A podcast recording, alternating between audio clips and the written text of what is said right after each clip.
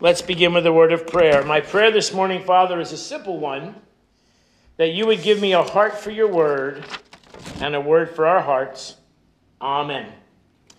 In the scripture we read today, it said, Love the Lord your God with all your heart, your s- and your.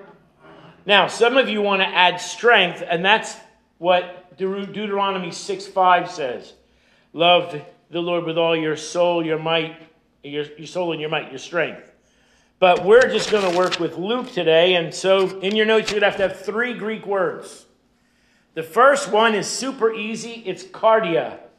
K A R D I A.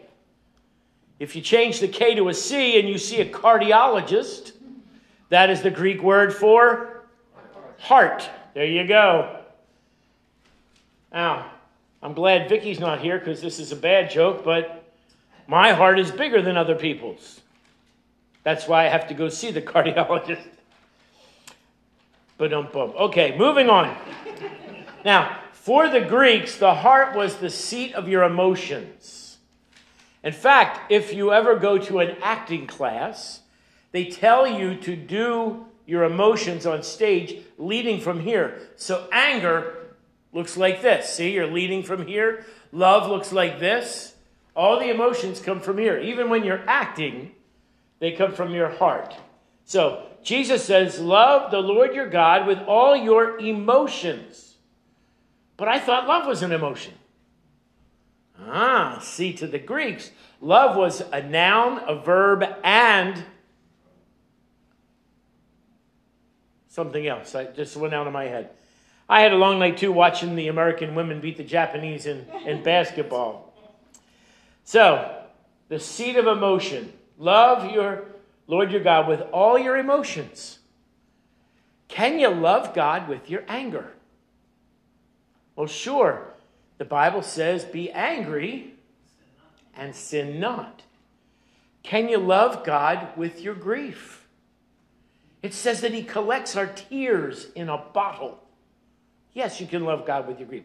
Can you love Him with your joy and your praise? Of course. Who doesn't want to celebrate with you when you have a, a praise report? So Jesus says, Love God with all your heart, your cardia. Our next Greek word is psyche, P S Y C H E, psyche, from where we get the word psychology. I always go over this with my students the first day of class. Psyche was uh, the center of your conscience, your morals. It's what makes you uniquely you. Um, raise your hand if you have two feet. Good. Two eyes, two ears, one nose. Good. Most of your teeth. Okay, right? There we go. We are all similarly built and yet completely different. I'm, I'm glad that I'm the pastor today because the last time I sang, uh, because he lives at a church, the pastor got up and said, That was delightful. Let's join Doc in the last chorus. Well, Kara will tell you that I sang it a fifth higher than you do. So by the time they got to the high note, the entire congregation was straining to hit the note and turning red. Right? We all have different talents and abilities that come from the person that God made us to be. Your psyche is what makes you uniquely you. Psychology. So the Greeks would have said that that was the center of your conscience and your morals, but it's, it's really the center of you. The last word is dianoia, D A V O I A. That's the mind or the thought. That's the one that your, your thoughts, and I want you to hear this, are different than your emotions. And sometimes your thoughts are contrary to your conscience or your morals. If they weren't contra- contrary to your conscience or your morals, more I can't talk this morning. Morals, you would never sin. Sin is when you know what's right and you do what isn't right. There's a there's a tension there between this and this. Can we just nod if we agree? Now, Jesus says, love God with your emotions, your morals, your conscience, and your thought. with your entire being. And then I have to ask myself, well, what does it mean to love God? So I want to jump over to that part. We sort of did the end of the verse before we did the beginning. Let's talk about love. Uh, I may actually call this sermon Call Your Mother. Because you get to a certain age and your kids grow up and they move away and they have kids of their own, and you want them to call. My mother wants me to call, right? I want Benjamin, Jonathan, and Diana to call. I hope they're listening, right? When they get older, they'll want Kaylee. That there's six of them now. We've got one more coming in February. That'll be number six. They they will want all six to call, and there comes this disconnect. Now, if you're a parent or a grandparent, just nod because you know what this disconnect feels like, and you want them to call. And then some smart aleck person, perhaps your son with a doctorate in psychology, says, "Well, mom, the phone works both ways." She doesn't want to hear that. Why? because there comes a point when saying I love you means picking up the phone and calling the other person. I want you to hear this that love is not something you feel. It's not only something you feel, it's something that you do. Now, I worked with teenagers the last couple weeks. You know, I was at camp, and I always like to make clear to teenagers the difference between attraction and love. In fact, in our media, movies, songs, we talk about attraction and we call it love. So let me teach you a little bit about attraction. And I'm, I'm sorry, this feels more like a college class than usual, but there are five things that happen when you're attracted to somebody. Now, here's how it works. The first thing that has to happen, if you have to be in proximity to the person. It's hard to fall in love with the person that you're not near. So, whenever I have the opportunity to direct a high school musical, the first thing I do is tell them not to fall in love with their co star.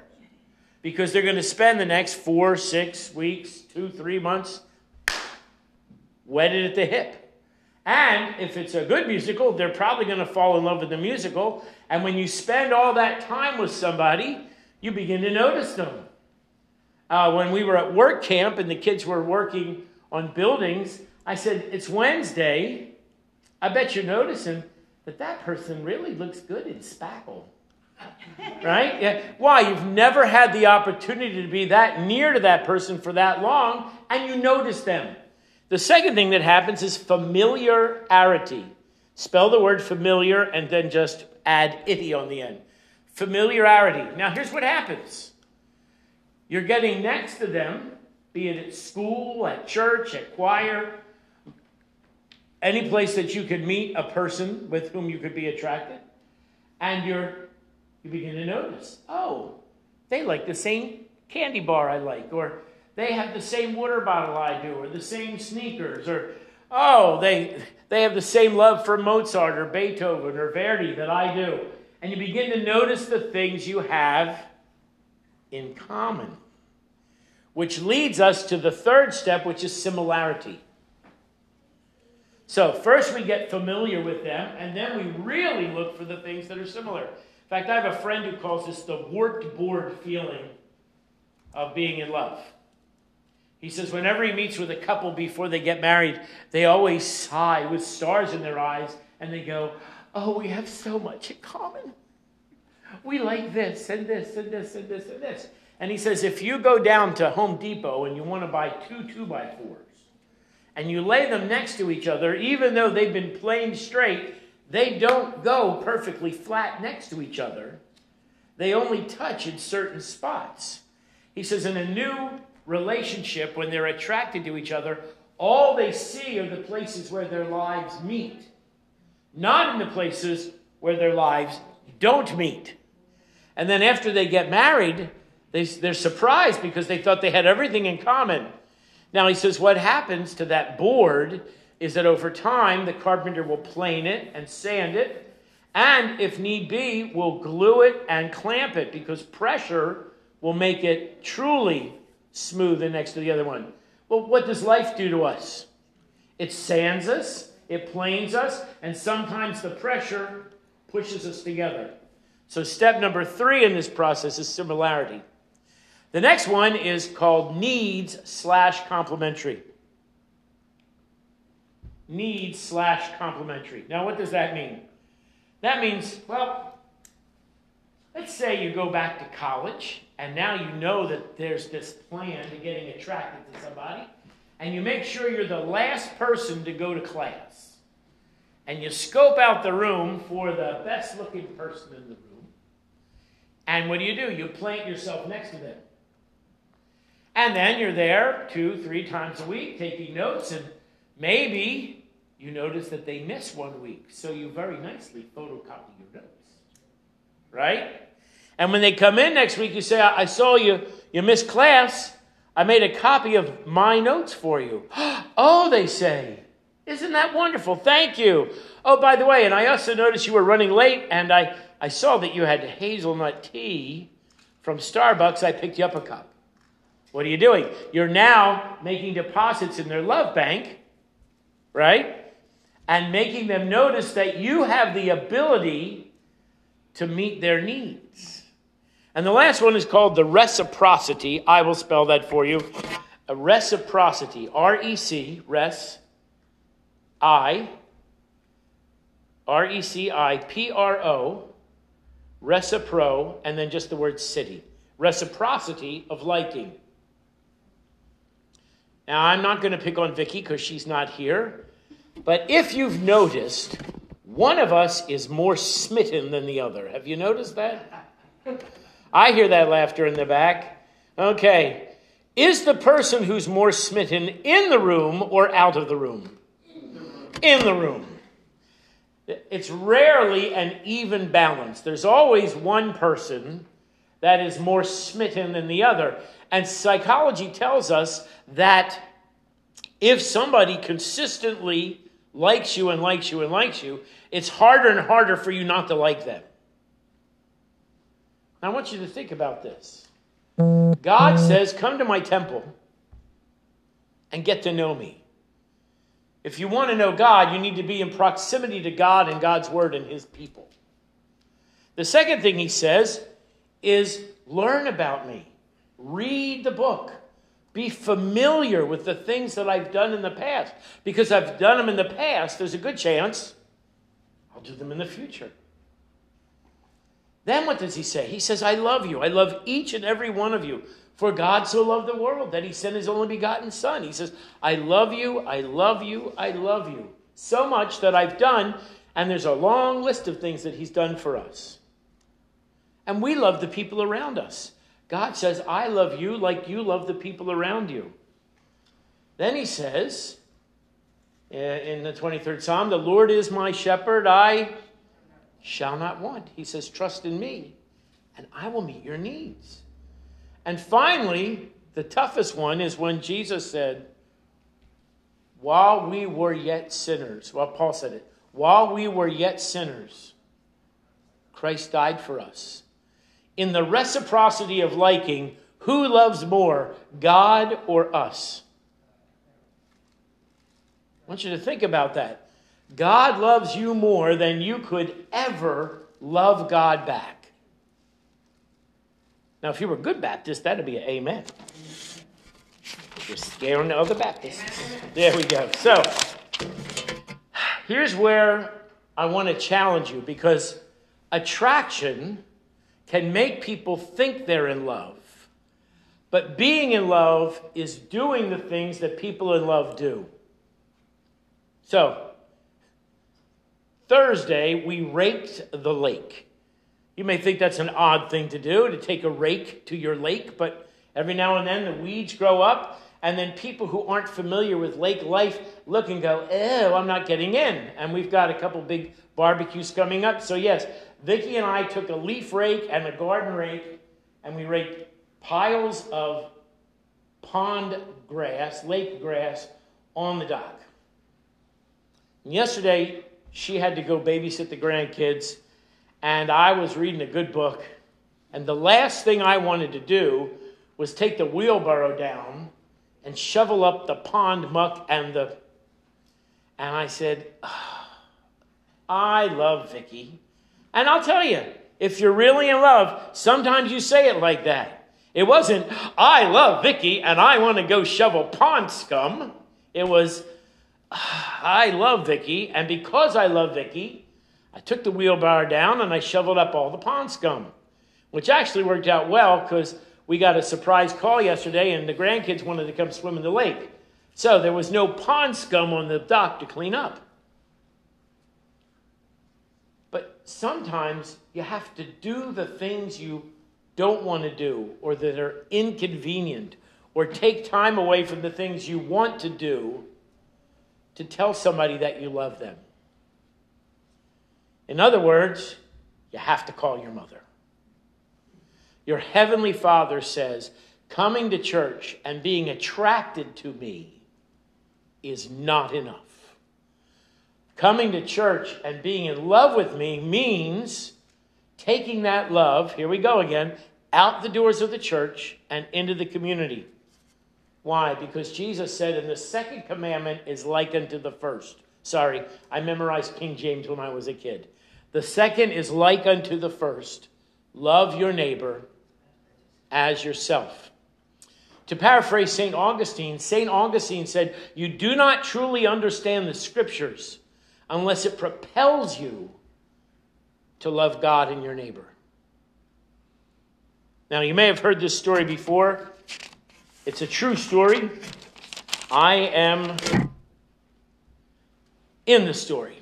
So, when I was in college, met a girl, pretty girl, and she had a car. Now, back in the 70s, if you met a girl in college that had a car, you were doing well because most of us didn't have a car, and that meant you could leave campus and go do stuff.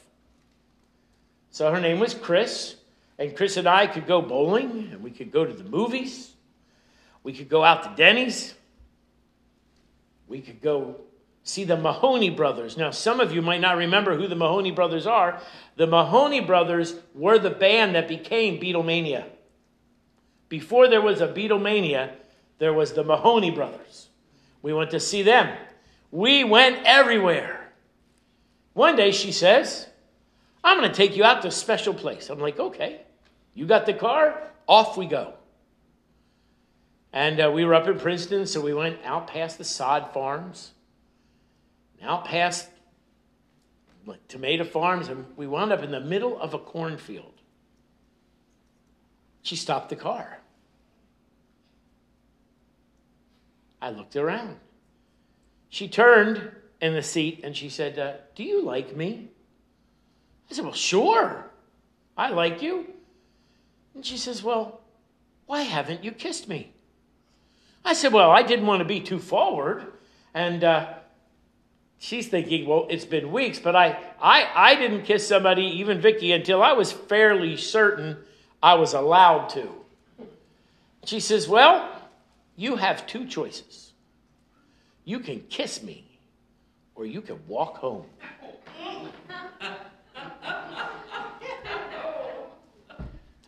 That, my friends, is the difference between attraction and love. Now you're probably wondering, of course I kissed her. I'm not an idiot. A pretty girl says, please kiss me. I'm in. But I want you to hear that as much as we laugh at our parents wanting us to call, and as, as much as God constantly calls us through His Word and His Holy Spirit to be in a relationship, to not just be hearers of the Word, to, to be doers of the Word, most of us are sitting in the car in a cornfield and we haven't made that commitment. Now, we've talked about this before, but I'll review it again quickly. What does that commitment look like? Most Christians, according to the book Christian Atheists, are at that first line of faith. You remember this? They say, I believe in Jesus as long as it benefits me. That second line of faith says, I believe in Jesus as long as it doesn't inconvenience me, cost me too much, interfere with my life. And only that third step is when you say, I want Jesus to interfere with my whole life. We're talking attraction, attraction, and love. Your Heavenly Father today wants you to talk to Him. He wants you to call Him and He wants you to say this Heavenly Father, I love you with all my heart. Help me to love you with all my life. Instead of call your mother, perhaps the sermon should be called Call Your Father. Amen.